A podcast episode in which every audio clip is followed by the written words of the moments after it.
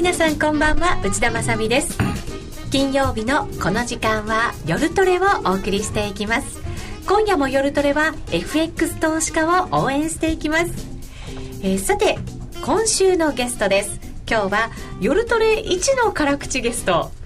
小竹寛治さん。あこんばんは。こんばんは。よろしくお願いいたします。そして戦う女持田由紀子さんです。こんばんは。よろしくお願いいたしますえ今日のテーマですが今年も半分経ちました。下期のポイントと相場と題してお話を伺うんですが、はい、ちょうどなんかこうそのポイント半分まで来たところで嫌なことが続きましたね。本当にね昨日のあのウクライナのマレーシア航空機が落ちたのはちょっとびっくりしましたね今日の朝起きて。びっくりしました、うん、であとはイスラエルの件もあったのでなんか昨日の夜は一体何が起こったんだと思って、うん、朝起きた時にニュース見て愕然としましたけど、まあね、あの戦闘機が落とされるっていうのはねウクライナは今までありましたけど、えーはい、まさかね旅客機、うん、しかもまた皮肉にもマレーシア航空機そうなんですよね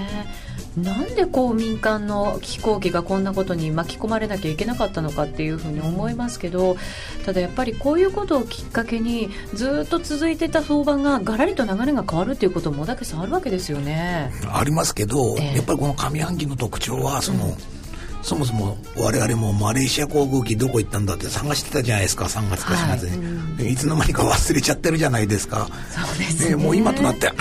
イライラクでなんか占領されてるとかいうのもなんかだんだん忘れつつあるじゃないですか、多分毎日人死んでると思うんですよはい、うん、あの毎日ドンパチやってると思うのにもうニュースにもならなくなって、うん、でもすぐ免疫できて米国株とかドイツ株とか、はい、もう歴史的高値またペイペイのんきに買ってるような、ね、それがもうこの上半期の特徴ですよね。うん、なんかすごく、あのとにかくリスクに対しての鈍感さっていうのがすごくこう時間とともになんかバージョンアップしてるような気がする。あの鈍感さがバージョンアップしてる、うん、その瞬間は反応するんですよリスクオフという形で。反応するんだけれどもまあちょっと1日半ぐらい経ってみたらあなんてことないやとか、うん、アメリカ参戦しないからいいやとか、なんかそういうようななんか妙な楽観論に入っちゃってこう消去法的なね、うん、だから非常に不安な感じのこの株高ですよね。確かにそうですね、もしかしたらその中にやっぱりこの金融相場の中でジャブジャブになったお金がそうさせてるのか、もちろんそうですよ。ということに、ねなるんじゃないかと思いますので、この後じっくり伺っていきたいと思います、もちろんそれを踏まえた上で下半期がどう動いていくのかっていうところもきっとね重要なところになってくると思いますのでそのあたりもよろしくお願いいたします、はいえー、番組の中では FX 取引をもっと楽しむためのコーナーもあります、ツイッターや番組ブログでご意見ご質問随時受け付けています、えー、ぜひ皆さんで一緒にトレード戦略を練っていたいけたらなというふうに思っています。さあそれでは今夜も夜トレ進めていきましょう。えー、今夜は小竹寛治さんと持田由紀子さんをゲストにお迎えしています。テーマは今年も半年経ちました。下期のポイントと相場と題してお送りしていきますが、まずはこの上半期をどんな上半期だったのか振り返るというところも重要になってくると思いますので、うん、一番のやっぱりトピックスは地政学リスクっていうところになりますかね？なりますね。まあ、うん、事件自体はたくさん起こってるし、えー、もう全部順番に忘れていく感じじゃないですか、はい、もうエジプトでも起こってるし、うん、もう忘れちゃったけれども、うん、カンボジアもぐちゃぐちゃしてるしタイなんて軍事政権できたぐらいじゃないですか。そうなんですよね、ね、もう忘れちゃってますよね、えー、今でも続いてんですよね。だから軍事政権っていうのは。本当は忘れちゃいけない歴史的なことがいっぱい世界で起こってる同時進行的にあっちゃこっちゃで、なんかね、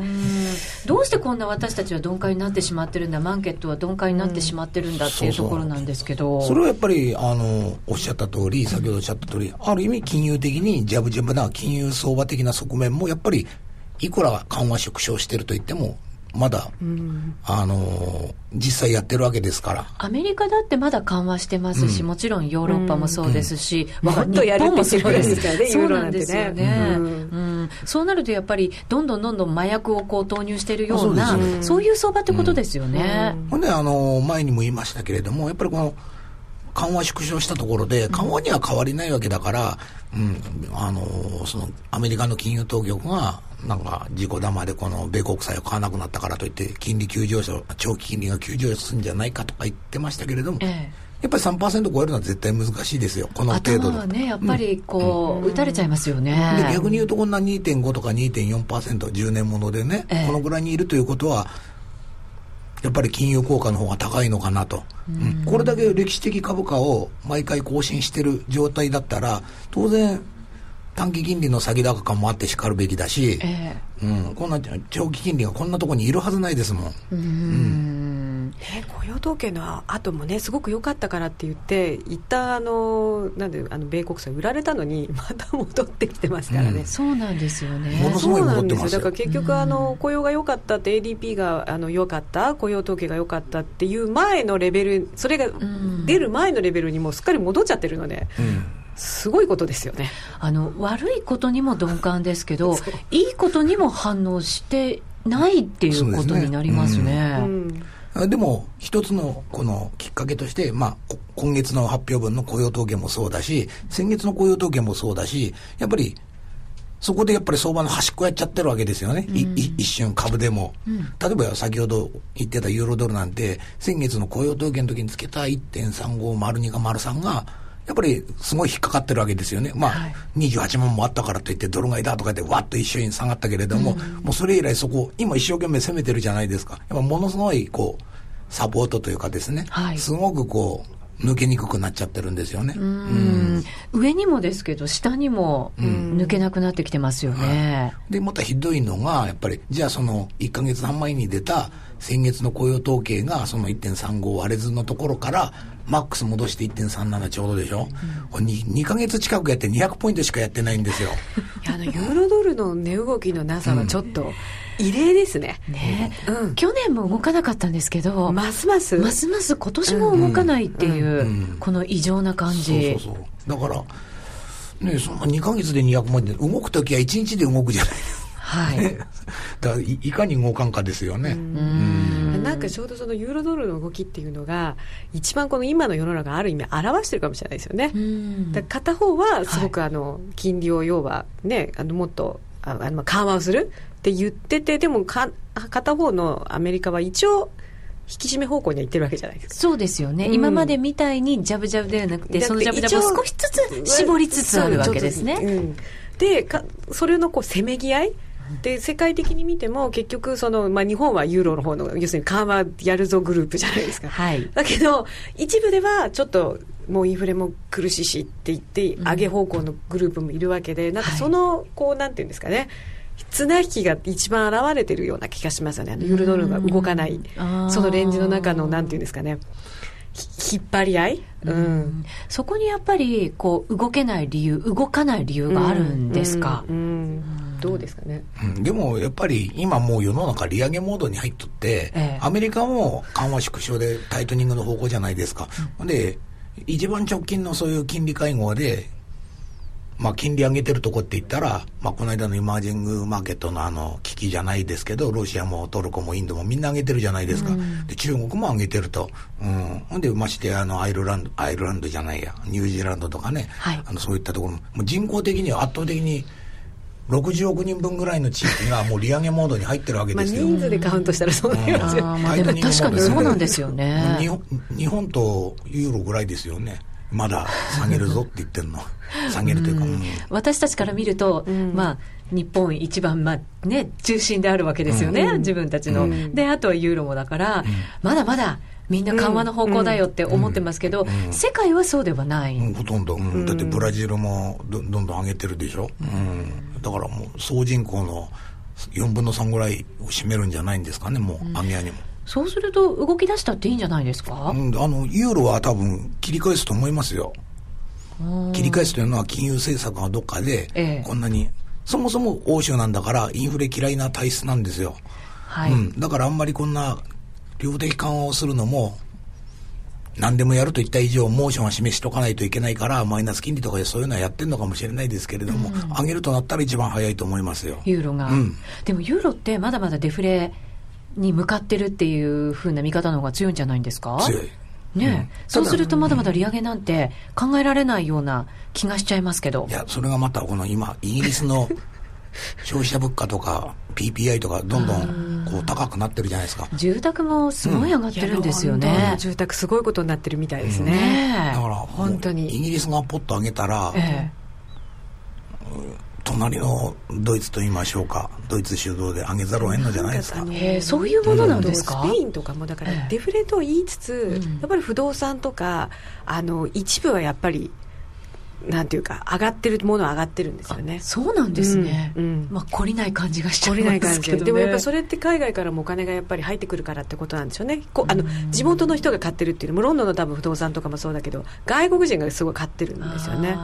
だってヨーロッパの債券だって随分買われましたもんね、うん、そうですよ。ね異常かなって思うぐらい買われてねあの金利も下がりましたから、それこそねまたみんな忘れそうで つい最近もそうやっていたらポルトガルの銀行。デフォルトを起こすし。ね、ね、そうなんですよね。忘却力ってなんか人間ってすごいなと 思わせれたりしますけど、ね、ポルトガルの話なんてまだ1週間ぐらいしか経ってない、ね、そう。なのに他のものがどんどん起こるからその悪いことみんななんとなく忘れちゃうっていう、うん、すごい相場になってますよね多分この、うん、あのまあ不謹慎な話ですけどこのね、マレーシア航空の話も、まあ、来週まだ話してるかどうか分かんないですよね。あでも本当そうですよね、うん、でも本来なら、もっとやっぱり激しく相場は受け止めるべきことですよね。うん、と思いますよ。うん、と思います。いやウクライナの。ちょっとあれはあの思ってるよりも深刻だと思いますけどね、だってどう考えても1万メートル以上飛んでる飛行機をですよ、えー、普通の単なる武装勢力が撃つなんてありえないでしょ。反政府勢力ぐらい。これものすごい高精度な、うん、やっぱり力を持った部隊が、うんやったと考えるべきなんでしょう、ね、ないとダメだしそれを撃つ技術がないとさって、空中でそんな爆発してもうだって SOS の信号を出す暇もないぐらい爆発してっていうことはもう正確に当たってそのまま一瞬にして要するにね爆撃されたってことだから普通じゃないですよね。これ真実が分かってくると相場が織り込んでくるってことになるんですかね。どういうことなんですか？今のこの要するに誰がやったのかっていう不透明要因がある以上の悪いことは起こらないですよ。もう事実は動かないじゃないですか。二百何十人死にましたと。うん、もう落ちましたと、うん、うん。で、これ以上悪いことはないじゃないですか。あとは結局政治的な焦りつきじゃないですか。うん、うん、ロシアがやったとか、ウクライナがやったとか。うん、その事態としては不透明要因はこれ以上増えないから、これがその悪い方向の材料になることはないと思いますよ。そういうもんなんですね。ただ状況自体はどんどん悪くなっていくから、えー、あのその悪いことっていうか何か問題がまた違う形で出るでしょ？っていうふうにしてなんか多分ある時だから今すぐはこう起こらなくても、うん、なんかそれがこういろんなものがバババって結びつく時が一番怖いかもしれないですよね。うん、そうするとまああの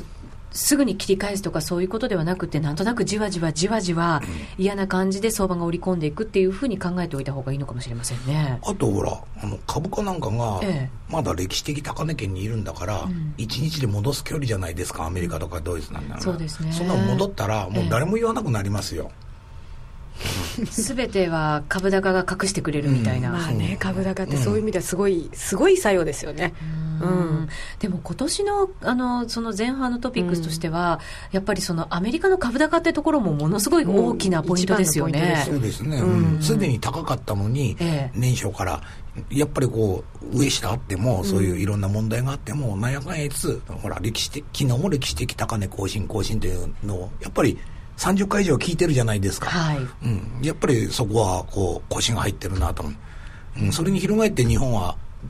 年初が一番高いわけじゃないですか、うん、そうですね、うん、ついていけないですもんね、うん、なかなか。そうそう。うん。アメリカでは今あの決算発表が本格化してきてますけど、はい、これもでも今発表してきたものに関しては、そんなに悪くないよねっていう印象ですね。そう悪くはないですね、中身は、えー、中身もいいですよね、うん、うん、そうするとやっぱりアメリカの株が買われて、うん、ああ、当然だったのかなっていうふうに思った方がいいんですかね。そうですね。だからあのすでにあのこれから買おうと思う人もまあいいんだから買おうかなというムードも湧きますし、少なくとも今の時点ではアメリカ人なんかのあのコメントというか話を聞いてると、えーまあもう企業決算もいいんだからまあ要するに下がったら買いよねぐらいの感じのまだモードですよねみんなね。要するに積極的に売る理由がない。うん。うん。まあ下がらなければ売る理由もね、ないですけどね。ただこの間あの2日3日前にあのイエレン議長とか喋っとった時に、ええ、やっぱりこうここまで上がってくるとそのバリエーション的な問題、うん、彼らみんなエコノミストじゃないですか。あの専門家の、はい、うん、先生できるぐらいでさ。で彼らがやっぱり言い出すのはやっぱりそろそろ高いんじゃないかとか言い言い出すわけですよね、うん、そそれを結局引っ込めたけれどもやっぱりそういう意見がそろそろ出てくると、どっかで勘違いが起こって、ドカンとくる時があるかもしれないよなんとなく、ああやってちょろっと議会証言の日に、ね、その報告の中に一部そういうのが入ってるわけじゃないですか、はい、あの一部バブルだよねっていうことが入ってて、はい、でもなんとなくマイルド打ち消してっていう、まあ、打ち消してというか、まあ、問題にならないようにしてというか、うん、でもどこかで認めなきゃいけない時は来ますよね。それは。FRB はバブルはいつも認めないんですけどね、うんうんうん。でみんながまだだ言ってるから大丈夫なんだろうなとみんなが思っててもあれっていう瞬間っていうのはどこかでは来るんでしょうけどね、だそれはいつかは分かんないですよね。アメリカ株ってバブルなんですか、うん、僕はバブルだと思いますよ、うん、うん。いつか弾ける時が来る。いやそれが明日か明後日かは分からんけれども、ええ。まあ、ここから買いたくはないですよねあまあでもそういう水準に来てるんですよね。うん、うん。だって SP がまあ2000って言ったってあとちょっとですよ。もう本当ちょっとですよ、ね。うん、大したもうそれ以上一体どこまで買うのって感じですよね。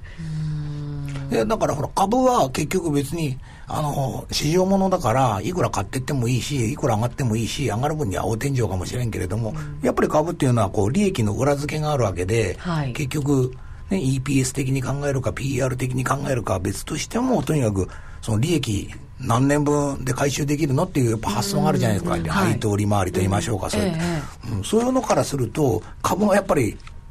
2倍になったら2倍の利益絶対額だ捻出しないといけないわけじゃないですか。捻出ずっとしし続けられるのかという最大の問題がありますよね。まあやってる会社もありますよね。だからそれはまあ別に2倍になってもいいんだろうけれども。ただ全部がそれについてこれるほどのこう利益率が出していけるのかってまた別問題ですよね。それなんかね、最近のアメリカの株やっぱり上がるときって M&A の話でやっぱり上がるときが多いから。そうですね。で確かに株上がるかもしれないけど、結局 M&A ってやるとねあのマイクロソフトの人生あの作品じゃないけど結構大規模なものがね発表されましたからね何かしかこうね整理しなきゃいけないってことになった時に、はい、個人の立場からするとそじゃあそんなに株が高いから自分お金使えるのかっていうと、なんかちょっと違う感じがしますよね。ああの賃金の部分を見たらまだまだ改善はしてないわけですもんね。うんうん、まだ低いですよ。だ低いですよね。その雇用がいっぱいあるという人民のこの幸せと会社の利益は別じゃないですか。例えばマイクロソフトなんてあって、ジョブカットしてる方が会社の利益にはなるわけで、うん、うん、だからそれはもう利益相反ですよね、うん、株価にとってはいいことですよね当然、うん。日本だってバブル崩壊後に、うん、あの企業の業績がやっぱり良くなってきた時って、うん、賃金上がらないし人も増やさないし、で企業がどんどんお金貯め込んでっていう状況があったわけですよね、今まさにそれがアメリカで起こってるって考えてもいいんですね、うん、なんか似たような状況だなと思いますよね。アメリカも多分今回こうちょっとテーパリングしてやってるけれども、はい、やっぱり日本が来た道をやっぱ歩むんじゃないんですか？うん、一つ違うのは、うん、日本はその時期株価が上がらなかったけれども、アメリカは最高値更新してるってところなんですよね。ね先取りしてるだけかもしれません、それはなんか国民性だったり、こういうジャブジャブの状態がやっぱりそうさせてしまうんですよね。まあ、実際本当に緩和してるわけですからね。日本のはあのそんなに緩和してなかった。談笑してるってことはい、言われてましたね。してるしてるって見せて、本当はしてなかったっていう、ね、いやまあだって貸し剥がしっていうかどんどんやってたわけだから実際は。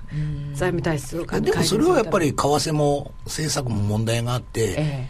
え、やっぱり自国通貨安い方がいいと言ってるうちは外人は投資しませんよ。まあしませんね。そうですよ通貨安くなる国のところに入れたって、物で買っても通貨でやられるじゃないですか、はい、それよりも、まあ、アメリカはルービン財務長官の時に切り替えたじゃないですか、ドルは強い方がいいとか、はい、そうしたら安心して投資できるじゃないですか、うん、物で株でやられても、まあ、ちょっとドル上がってるからいいかなとかさ、うん、うん、そそうやって呼び込まんと、ちょっと無理じゃないんですか？日本にお金が入ってきてないのは、やっぱりそういう理由があるんですね、うん、そうですよ、だから明日、うん、それはあると、う。ん、そう財務大臣がね、円高でも構わないと言ったら、結構株は上がると思うんですよ、僕は。うん、輸出株は落ちるかもしれない。本当に日本が成長すると思ったらみんな買いに、買いたいですよね、買いたいです。だって儲かるんですから。ね、本当に。多少の円高はしょうがないですよね、だってそれだけ円買い需要があるんだから。そうそうそう。それに外人から見たらそれで買ったものが円高になるんだらよりハッピーですよね。ここ最近、企業はもう今以上の円安は望まないんだよねっていう発言が少しずつ出始めてきて、苦しいんだと思いますよ、ね、実際は。そうですよ、うん、ただ、不思議なのは、ええ、ドル円でずっと下がってきた歴史じゃないですか。どの時点でも昔140円だった時は120円割れるのは嫌だと言ってたんですよ、うん、100円まで行って120円まで戻ってきたらやれやれとか言って。で戻りすぎると介入とかしてですね戻りすぎるとやっぱりどっかでね、円安だったら嬉しいはずなのに、戻りすぎると、なんか経団連とかそういうね、新聞の社とかそう、そういうのが、これ以上の円安は好ましくないみたいなところが出てくるわけですよ。はい、うん、それが今なのかなという感じがして。うん、うん、そうだったら、そんなに円安がいいんだったら、ね、アベノミクス第2弾でもう130円ぐらいまで持ってけやとか思いますよね、普通。やっぱどっかに限界があるんだよ。うん、まあ、なんかやっぱり日本のやっぱり経済の構造上、えー、もう輸出じゃないってことでしょ、うん、日本の経済の。変わってるわけですよね。やっぱり消費の部分だったりっていうのが大きいわけだから、やっぱり輸入物価がっていうね、きあの高くなると辛いですよね。うん、確かにそうですね。うんえー、さてさて、えー、下半期の見通しについてもちょっと考えていかなきゃいけないなと思うんですけれど、うん、そのアメリカの話、はい、えーと、雇用の数字だけを見てると回復してきてるかなっていう感じはしてきてるんですけど、うん、さっきも言ったようにあのお給料がなかなか上がらないっていう現実があって、アメリカの景気ってここからどうなっていくんだろうっていうところも、大きなやっぱり株にも為替にもあの影響があると思うんですね。どうなんですか？アメリカは回復してるんですか？してないんですか？やっぱり数字だけ見ると回復してるんでしょう、うん、うん、あとはそれの解釈の仕様であって、うん、例えばこのアメリカの失業率が6を割ってきても、えー、6というのは歴史的に悪い数字なんですよね、だから別に4.8とか、あのー、ね、別に3%台に入れとは言いませんけれども、はい、まあ、まあそ、そのくらいにならないとやっぱり、いいとは言えないわけで、うん、過去何十年もやってきて、雇用が悪いと言ったらやっぱり7とか6とかですでに悪い悪いって言ってたんだから、まあ、このくらいでいいと言ってるのはちょっとまだかなという感じもしますよね。うん、もうちょっと良くなる、あれが、あの、余地があると思うんですけど、ただあの、雇用に対してはよくあの、求職者とかそういう言い方もするじゃないですか。だから実,、実態的に雇用がないんじゃないかとか、うん、だからないからなんか失業率とか良くなってるみたいな言い方。労働参加率そうそうそう、まあ、退職者もね増えてるわけですからね,、はい、ねそう。なんだかんだ言って高齢化してるって言われますよね、アメリカもね。なのに結構移民とかをあのオバマ政権になってからやっぱりに、まあ、あのテロの影響ももともとあるんでしょうけどね、うん、ブッシュ以降、あんまりこうオープンな国じゃなくなってるじゃないですか。そうですね、厳しくしてますからね、うん、いろんなところで、どちらかというと、あの原油もあのね、自分たちのところでシェルガスとかで出るようになったから、内向きでいいいい感じになっちゃってる分の、うん、なんかこう、アメリカらしくなくなっているところで、なんかちょっと、そのいわゆるその活力のあるアメリカ、うん、そのどんどん雇用が生まれてどんどん入ってきてオープンにしてっていうんじゃない回転に入っていくことによるマイナスそのうち出てくるんじゃないかなっていう気はしますよね、まあ、これは今すぐの話じゃないかもしれないですけど、ね、その雇用のデータの取り方が問題なんじゃないの？今改善してると言ったって本当にしてるかどうかを表してないのは日本なんかが特に如実で、ずっと有効求人倍率が1超えてきたりとか失業率がこの間いくら4.1とかだけ、もっともっと低いけとにかく分から分かりませんけど改善してると言ったってここでこの間2か月前に高野さんが言っとったように僕なんかが失業したらもう他で職がないよとか言って今更清掃員やれと言ったってできないよとか言ってるくらいだから、その仕事したいししたい仕事とやってほしい仕事のミスマッチがすごいあると思うんですよ。今のね、うん、だから、それはすごい、うんまあ、それがアメリカでも多分そういうことですよね。そうそうそうそう、だから本当にやりたい仕事と、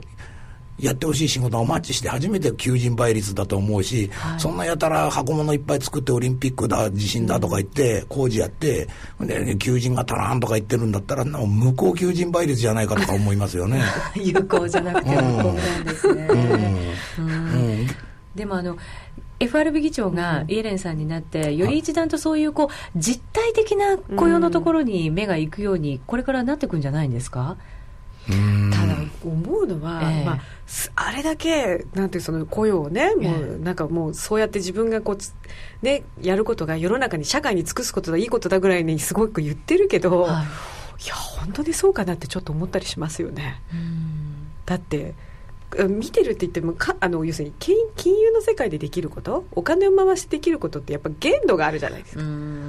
思うように回ってくれないんですよねそうそうそうそう。だからね、中央銀行はどうなるお金出したって、まあ、だって日銀だってそうですけど。そうですよね。出したって出したって どっかにこう溜まっちゃうんですよね。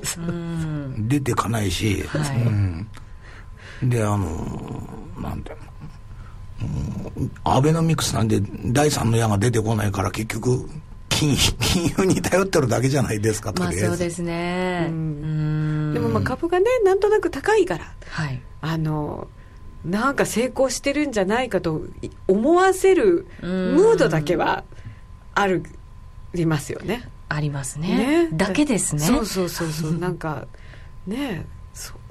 大丈夫なんですかね？うんアメリカも日本もだから本当にここから回復してくるのかっていうところが一番重要になってくると思うんですけど、ただお金をこうジャブジャブに出し続けてもちゃんとしたところでお金が回っていかないんだとしたら、もうそのジャブジャブはやめて逆な方向へ動いていかなきゃいけないポイントも近づいてきてるんじゃないかと思うん。ですけど。うん、というか、それはあの金融当局は何をやっとるのかという最大限の使命になりますよね、うん、ジャブジャブ出して、それでみんながハッピーだったら、彼ら金利なんかいじらなくていいわけじゃないですか、はい、ずっと出し続けて、株高いままでいいわけで、ね、なな何が彼らにこの調整作用としてきて期待されてるかですよね。うん、うん。これだけ通貨価値を減退させておいてですね、うん、こんな金が1000ドル超えてるとか、石油が 100, 100ドル超えてるとか、うん、うんまあ、どう考えても金融緩和のやりすぎの副作用ですよね。そうですね、うん、だから意外にあのアメリカは、ねまあ、利上げは来年だとか言ってるけど、うん、まあ、それも分かんないですよね。うん。できない。できないどころかひょっとするともっと早くにやらなきゃいけないことになる可能性だってないとは言えないですよね。早めなきゃいけない、うん、早めなきゃいかんですよ。だって10月にはもう終わるの緩和は終わるじゃないですか。すね、わりますね、もうゼロ購入でしょ、その後、はい、でもう11月で話し合って、じゃあ12月に早々にやりましょうよというのは。ありえない話ではないと思います。うん、年内に、うん、行きますか？可能性はないわけではないと思う。だ今多分コンセンサスは来年の3月だと思うんですよ。はい、うん。で、やっぱり金融政策を変更するから、まあ、議長の会見が必要だから、うん、やっぱり3月、6月、もしくは12月ですよね。そういうタイミング合わせてきますもんね。絶対絶対。うん。えー、要するに、会見なしで上げるわけないじゃないですか。はい、うん。上げて、1回上げて次上げるんだったら会見いらないけれども、うん、ね、この今度利上げしたら何年かぶりじゃないですか。はい、6年とか8年とか。うん、うんだから絶対会見必要だから、やるタイミングはもうその3つですよね。うん、うん、そのどこかということであって。うん、年内、うん、結構マーケット動揺しませんか？いやだってもうテーパリングがあの緩和終了はもう完全に織り込んでるんだから、えー、うんそんなもんだと思うだから3月にやるのがまあ6、7、10%で12月が10%ぐらい。で6月に伸びるのが10%ぐらいという感じじゃないですか。うん、そうか。そうすると下半期のポイントはもうさっきのあの雇用のところの部分がどれだけ回復していくのかっていうところと、利上げの時期が、いつになるのかっていう、今もう金融マーケットの話題はそれしかないですよね。そそれはもちろんあのイギリスがいつ上げるかとか、ユーロがどう出るかとか、まあ、日本はあんまり相手にしてないでしょうけどね、うそういった対外的なこともあるんでしょうけど。はい、うんそうなると、今やっぱりこう、今日ずっと話してきた、マーケットがいろんなことに鈍感になってるっていうところも、切り替わってくる可能性はありますよね、いろんなことに敏感になる可能性がある。なるどうなんですかね。なるときに急にみんなみんなしてなるっていうのが一番嫌なシナリオですよね一気にいくっていうのが嫌ですよね、うん、そそれが嫌だから多分ああいうこうイエレンさんなんかはああいうこうなんていうんですかねこう なんか反対のことを平気で言ったりするじゃないですか、うん、なんとなくあの私のトーンはこれだしでも言葉もなんかねあのバブルはないってみたり言ってみたりあのあるってちょっと認めてみたりっていう、なんとなくこううまくなんか売上時期は早まるとは可能性はあるとは言ってるよ、うん、微妙にそれを織り交ぜていってだからあのショックを与えないようにというか行ってガーンと下がられると嫌だからっていうことなんでしょうけどね。マーケット試してるというか、うん、ちょっとずつ小出しにしながら、織り込ませようとしているっていう動きなんですかね。身も取れないことはないと思いますよね。うん。だっていきなり言うわけにいかないし。そうそうなんとなくあるかもとかちょっとずつちょっとずつじゃないと、うん、で高派の理事からちょっとこう意見出させて、えー、うん、やっぱ12月まで待てないとか、そういうこと言わせて。なんとなくこう、ちょっとずつ。うんじゃあちょっとこう具体的にマーケットがどう動いていくのかをちょっと教えていただこうかなと思うんですよね。いやというか、まあ、材料が何であるかといって、それにどう反応するかというふうな考え方しかできないんですよね、年末のドル円予想してもしょうがないじゃないですか。はいうんまあ、でも方向性はどんなふうになっていくのか、ちょっと考えておきたいなと思うんですよね。だからそういう多角的な意見が、もうすでに出てますけれども、ええ、まあそれは一部委員ということで、ちょっとかなり省略されてますけれども、そういうのはやっぱりこう、あの、一人でも二人でも増えてきたら、もうだいぶ、前倒しの方で動いてきて、まあドルとしては上がっていく方向。ドルは上がっていく方向、うん、まあそれはもう単純に考えられますね。そうですね。うん、株は株は下がる方向。株は下がる。当然下がる方向。そうですよね、うん、緩和がだって終わるわけですからね、うん、引き締めの方向に行くとしたらやっぱり下がる、そうそう。しかも早まるわけだから、世の中の想定よりあのー、もっとタイトニングがきつくなるわけだから、うん、うん、ああ、あのー、12月でもあるみたいな話が出てくるとちょっとそれに備えるためのリスク回避は出てきますよね。結構刺激的な動きになりません？いや僕がこう想像しとるぐらいだから多くの多くの人もあっても対応できるようにと思ってあんまりそういうリスキーなことは考えれないと思いますよ。マーケットがクラッシュするとか誰も思ってないと思いますよ、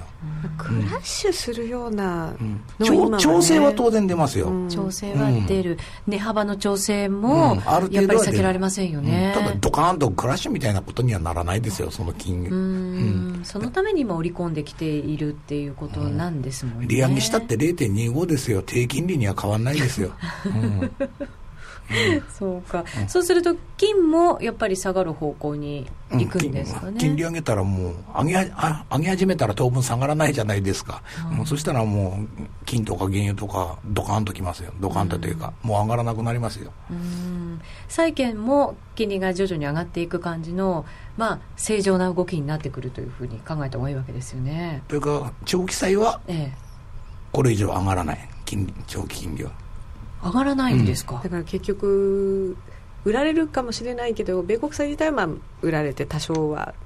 売られるけど、うん、そんなにものすごく売られて金利がガンガン優先上がっていくっていうふうにはやっぱりなりづらいかもしれないですよね、うん、まず短期金利と長期金利は別物だと思わないといけなくて、えー、うん、短期金利はコントロールでいじれるけれどもじゃあ長期金利は何を表してるのかといったらインフレポーションであったりいろんなものを表しとるわけで,、うん。で今今のこの金融環境の中でそんな 3%10 年ものが3%も超えてくるぐらいの材料があるかなといったら全くないし、ましてやこれから株下げに入るといったら失礼の通りで債券買われる可能性の方が高いし、うん、クラッシュでもしようもん。ならまたあの債券の歴史的高値に行ってしまいますよ。なるほど、うん、そうか。アメリカもちょっと10年前15年前のに日本化してると思いますよマーケットが。本当そうですね、うん、やっぱり繰り返すんですね、うん、そういうことって、うん、なかなかうまくいかないもんですね。でも当時はアメリカは日本をバカにしてましたからね。そうなんですよね、だってバーナンキさんがばらまけばいいって、ヘリコプターから、そういう言い方しましたけど、まさにばらまいても、結果同じことになってしまうっていうことですね、だから多分こういう相場付きって結局そのある大きなあのね、なんとかミスクじゃないけどなんかそういうシナリオであの考えていくっていうよりもその一つ一つのあのなんていうか事象、うん、あの金利がまあ、上がりそうだとか、はい、あのなんかそういうことに一つ一つやっぱり反応していくだけなのでやっぱりその短期で、かつそれそれに対応してできるように、やっぱりトレードってやっていくべきじゃないかなと思いますよね。そしてちゃんとしたそのなんていうか、この大きな見通しのもとに、はい、これがこうでこうだからこうだこうだっていう、あまりに綺麗な論理的ななんてものを立ててやっていくっていうよりは、はい、もっと、あの、なんていうのかな。一つ一つ目先に起こっていく中のもなんで値動きを大切にしてっていうんですかね。うん、うんうんより多分感じるもの、う。ん、でそので一つ一つが要するにいろんなことをその起こってくることを織り込もう織り込もうとするわけじゃない。一回一回の中に、はいうん、それに対応しながら要するにちょこちょこ自分で対応しながら要するにやっていくような相場。うん。うんそうか。今ドル円なんか見てると、うん、あのレンズの中からなかなかやっぱり抜けられなくて、うん、昨日の今朝の話があったとしてもやっぱりレンズの加減をなかなか抜けないような状態なので、うん、こういう時のじゃあこう攻め方っていうと、小竹さん最後にちょっとアドバイスをいただけますか、要はこんな動かない時の対応策ですよね、はい、しばらくもしかしたらねこういう相場まだ続く可能性もありますからね。いろんなものが要するに綱引きしちゃうから、えー、そうなんですよね。ですからね、うん。動かない時は動かないで、えー、動かないという事実はまず分かるわけじゃないですか、うん、例えばこうチャート冷やしで見て、はい、足が短いのがいっぱい並んでたらやっぱ動かないな。例えばもう計算きっちりやってもいいですけれども大体ドル円1日25銭しか動いてないなっていうのは頭で分かるじゃないですか、はい、50銭動いてるなと言ったら嘘じゃないですか。はい、かそういう平均値をもとにしてじゃあそのね平均値幅ね、ドル円だったら25銭だと、うん、じゃあ25銭、1日でもそれでも25銭動くわけだ、うん、ね、平均して、だったらその25銭のうちで、自分があのその半分でも取りに行きましょうと、うん、まあ、半分は情けないけどね。だから12銭とか13銭なんだけれども、うん、その12銭13銭で自分が欲しい金額を取りに行くわけです。欲しい金額を取りに行くってことは、うん、それだけポジションの量を調整していくってことですよね。多く持つ。そうそうそう。だからこんなに動かない時は結局13銭と取りに行くわけでしょ、うん、だからそれで例えば10万円欲しい人だったらどのくらい持つとかって分かるじゃないですか、はい、ね、10万ドルでやっててもしょうがないでしょ、うん、だからそこはもうポジションを膨らますと、はい、うん、でもポジションを膨らます話を先にすると危険な話だなって思うけれども、えー、これを話を反対にして例えばじゃあポジションをちっちゃくする方、えー、うん、そういう作業も必要ですよね。動く時はポジションを小さくして、うん、そうするとリスクも抑えられることになるわけですもんね。同じ量でやってたら、えー自分は神様じゃないんだからやられることもあるじゃないですか、はい、ダメージだけ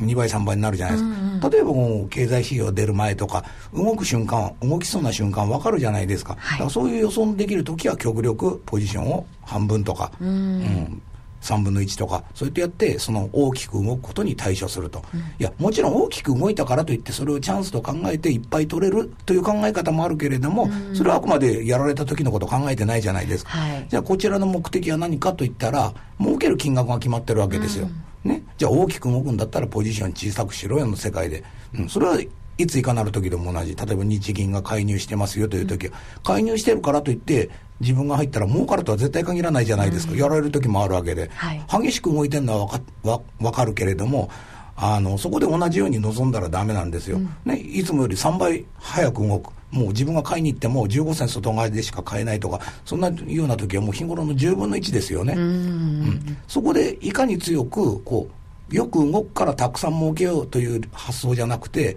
大きく動いても同じ金額を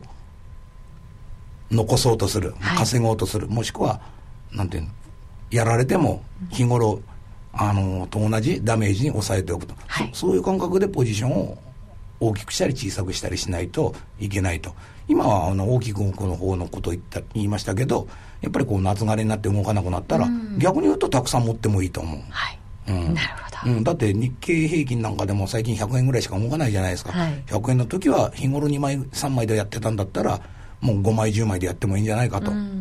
ん、ポジションで調整していくそうそうまたそれもリスクもそこで調整していくっていうことになるわけですね利益は一定、はい、損損も一定うん、はいわかりました。今日は小竹寛治さんと持田由紀子さんにお越しいただきました。ありがとうございました。はい、もうおしまい。おしまいです。また次回を楽しみにしてください。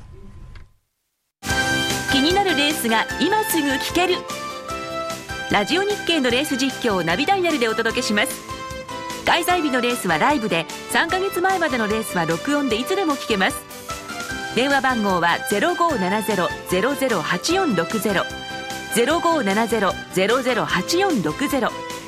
0570を走ろうと覚えてください。情報料無料かかるのは通話料のみ。ガイダンスに従ってご利用ください。CD 金井さやかの90日で仕上げる TOEIC テストステップバイステップコーチング好評発売中。500分にも及ぶ音声ファイルとボリュームたっぷりの PDF ファイルを1枚に収納。しっかり確実にテストに向けた指導を受けることができます。お値段は税込5400円送料500円。お申し込みお問い合わせは0335954730ラジオ日経通販ショップサウンロードまで。さて、ここからは FX プライム by GMO の選べるミラートレーダーを紹介するコーナーです。いつものように花子ちゃんと、はい、お願いします。FX プライム by GMO の小杉さんにお越しいただいてます。はい、よろしくお願いします。はい、さて、花子ちゃん、今週はどうでした、はい、今週はですね、えっ、ー、と、先週ポートフォリオを入れ替えまして、はい、えー、新たな20個でスタートしましたところ、うん、えー、1週間でプラス1万9845円でした。素晴らしい。はい。あの先週はマイナスの報告になってしまったんですが、はい、また今週プラスに戻ってくれたので、うん、えっ、と7月22日以来ですとプラス3万7288円で、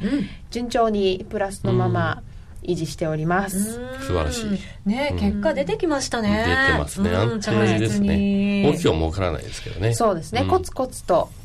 やってもらっています。はい。はい。そしてその詳細なんですが、結構今週はトレード回数が多めでして、うん、えっ、と、これが、えー、全てのストラテジーの結果なんですけど、はい、やっぱプラスが多かった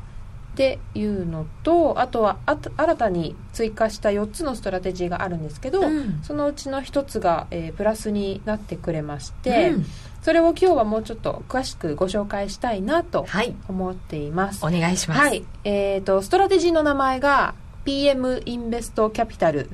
で、通貨ペアがユーロポンドです。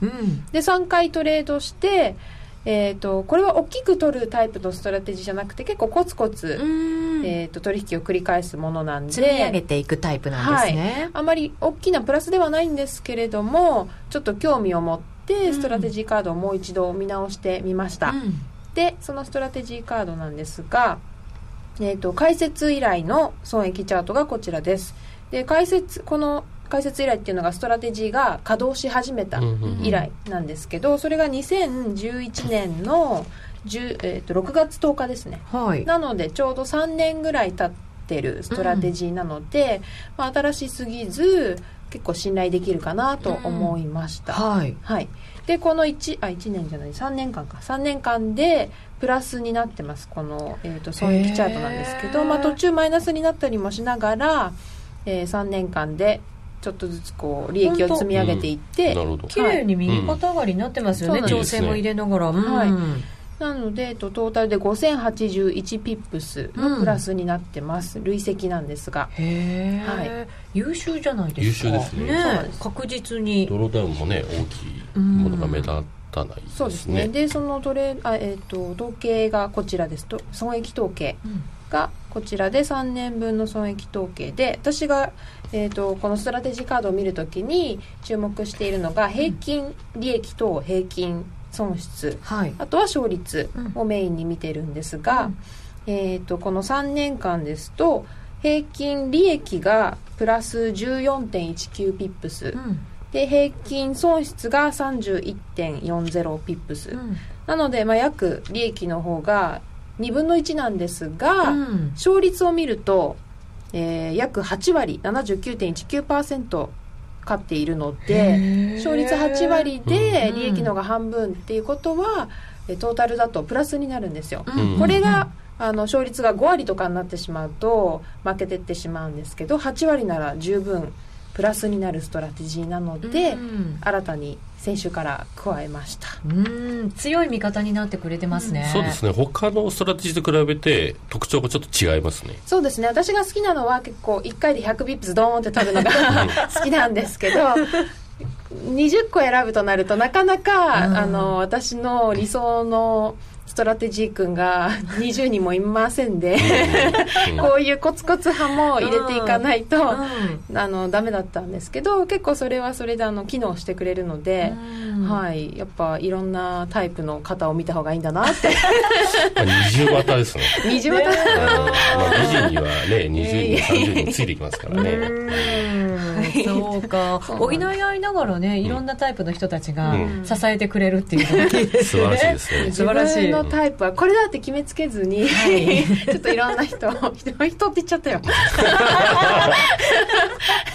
いろんなストラテジーを試すのも、うん、結構新たな発見もあったりしてい。いなって思いました、はい、改めて、うん、じゃあこれが今花子ちゃんのおすすめストラテジー、はい、そうですね。で今のは開設以来の統計を見てもらったんですけどこの過去1年間のも、えーと、損益チャートがこちらで、はい、過去1年だとえーと、半年間ちょっと苦しい時期があったんですがこの赤い部分ですね、うん、でも、えーと、その後1年間はプラスにもあのどんどん上がっていったのでちょっと苦しい時もありつつえー、耐えてくれてそこから逆転をしてるストラテジーなので、うんうん、なかなか粘り強い子だなって思っています、うん、なるほど。今回の入れ替え大正解だったんじゃないですか？今の正解ですよね。そうですね、はいこのまま見たいですね、またこうやって入れ替えるタイミングっていうのも相場に合わせていろいろこう考えていけるといいですよね。そうですね。相場もそうですしやっぱ損益ですよね、うん。はい。はい、なかなか収益が上がってこないストラテジーを切って入れ替えていくっていう、はい、まあ、その時は分散してないとやっぱりそれができないんでね。そうですね、はい、うん。ぜひリスナーの皆さんも参考にしていただけるといいかなと思います。はい、FX プライム by GMO の選べるミラートレーダーに興味を持ったよという方は、ラジオ日経夜トレの番組サイトの右側のバナーをクリックしてください。それではここでお知らせです。今話題のシステムトレード、選べるミラートレーダーが FX プライム by GMO でもついにスタート。選べるミラートレーダーでは、ストラテジーと呼ばれる運用実績の高い投資戦略を選択するだけで、24時間自動で売買、収益チャンスを逃しません。また、為替のプロが厳選したストラテジーのパッケージ、ストラテジーパックも多数ご提供しております。システムトレードを始めるなら、FX プライム by GMO の選べるミラートレーダーをご利用ください。株式会社 FX プライムバイ GMO は関東財務局長金賞第259号の金融商品取引業者です。当社で取り扱う商品は価格の変動などにより投資額以上の損失が発生することがあります。取引開始にあたっては、契約締結前交付書面を熟読、ご理解いただいた上で、ご自身の判断にてお願いいたします。詳しくは、契約締結前交付書面などをお読みください。小杉さんありがとうございました、はい、花子ちゃんありがとうございました。あのロングセラーラジオソニー EX5M2 好評発売中。高級感あふれる大型ボディに大口径スピーカーを搭載。短波放送のほか AM、FM も受信可能です。卓上型ラジオ EX5M2 乾電池 AC アダプター付きで税込1万8360円。送料500円お申し込みお問い合わせは03-3595-4730ラジオ日経通販ショップサウンロードまで。競馬中継が聞ける。ラジオ日経のテレドームサービス。東日本の第一放送は0180-99-3841、99-3841。西日本の第二放送は0180-99-3842、99-3842。情報量無料、通話料だけでお聞きいただけます。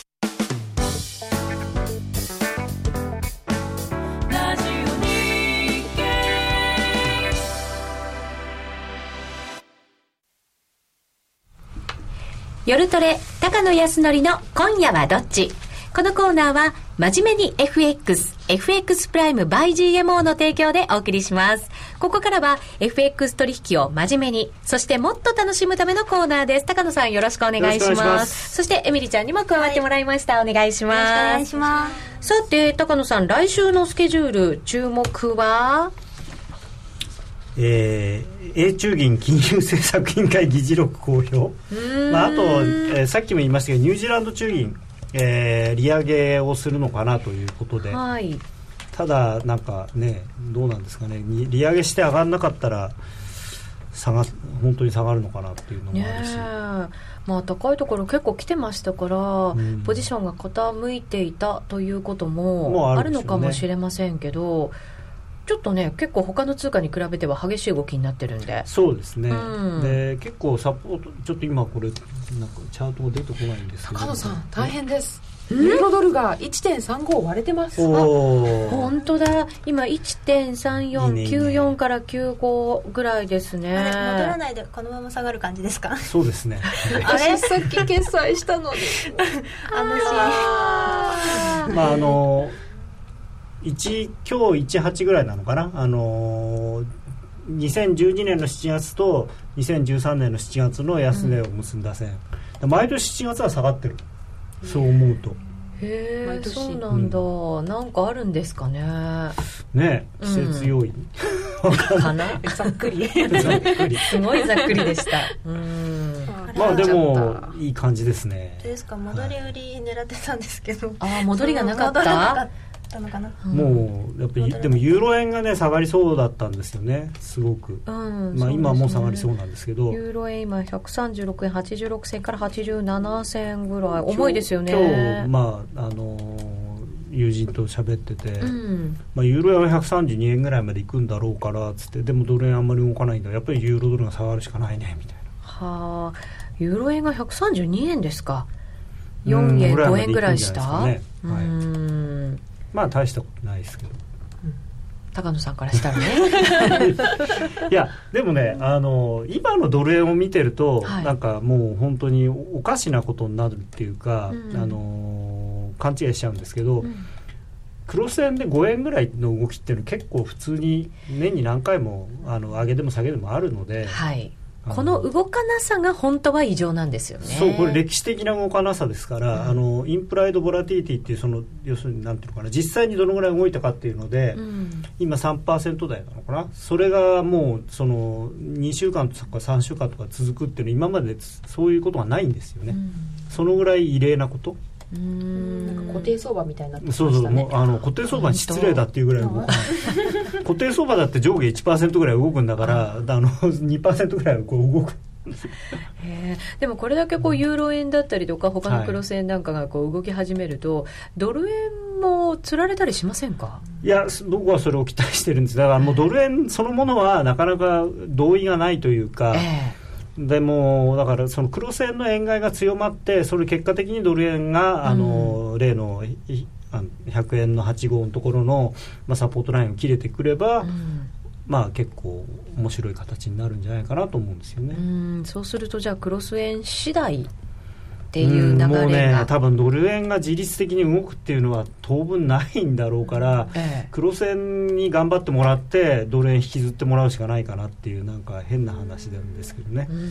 なんか下ばっかりに期待感が高まってる感じがしちゃいますけど、いやドル円はもう上はなかなかいかないと思いますよやっぱり。あのまあ年初の特番やったじゃないですか、はい、あの時の覚えてらっしゃると思いますけどまああの時のあのラジオのと,、えーと、丸分かりのコラボの番組だけではなくて、うん、どこの新聞を見ても何を見ても多分あの時の105円台がその今年の高値になるなんて誰も思ってなかったわけじゃないですか。うそうですねで多分僕僕は上108円とか110円ぐらいで下が95円ぐらいとかって言ってたのは、うん、一番円高に見てた人の一人だと思うんですよね。うんそれでさえやっぱりもうちょっとは上はあるんだろうなあってもしょうがないなと思ってたんで、だからみんなが上見てたんでそれでこういう状況ですね。しかもまあアメリカはちゃんとテーパリングは着々とやってますし、はい。まあ、だから計算外のことがあったとすればその日本のその追加利下げというか、まあ、追加緩和がなかったっていうこと、まあ、でも追加緩和はね僕はずっとないと思ってたんで、うん、だからまあそれにしてもねあそこから1ミリたりも上がらないでそのまま下がるとは思わなかったですけど。ねでも日銀の緩和追加緩和はもう本当になさそうな感じの雰囲気になってきましたね。って言われるとだから僕去年からずっとないと思ってるんで別に何も変わってないのになと思うんですよ、な なんでみんながその追加緩和があると思ってたのかそっちの方が不思議で。期待だけだ期待が高まってたんですかね勘違いしてほしいという。してほしい。そうそうそう。なんかだからあの中毒ですよね。緩和中毒。うん。まあ、いつかそういうのは断ち切っていかなきゃいけないわけですけどね。まあ、なんかね、なんか勘違いしてるんですよね、皆さんね、例えば円高になったら緩和追加緩和するんじゃないかとか、株が下がったら追加緩和するんじゃないかとかって言って、そういうなんていうのかな、バーナンキプットみたいなことがあるんじゃないかと思ってるんですけど、まあ、黒田さんはそういうタイプじゃないと思うんですよね。自分が課されたその使命をちゃんと着々とこう遂行してるわけじゃないですか。2%に向けてあの物価は上がろうとしてるわけなんでだから何なんで何をやる必要があるんだと、うん、最初に言ったじゃないかと、うん、ね、もう随残事投入はしないと。戦力はもうでやるやることは全部やったとおっしゃってるわけですから、はい、はい、でも本当にきれいに切れてきましたね。本当そうですね、はい、そんなこと言わないで103円半ばのロングポジション持ってるのにっていうコメントも入ってます、すいません、はい、来週の通貨ペア注目しているのはどこですか？ユーロドル、ユーロドル、はい、ユーロがどこまでいくか。このまま下がりますかね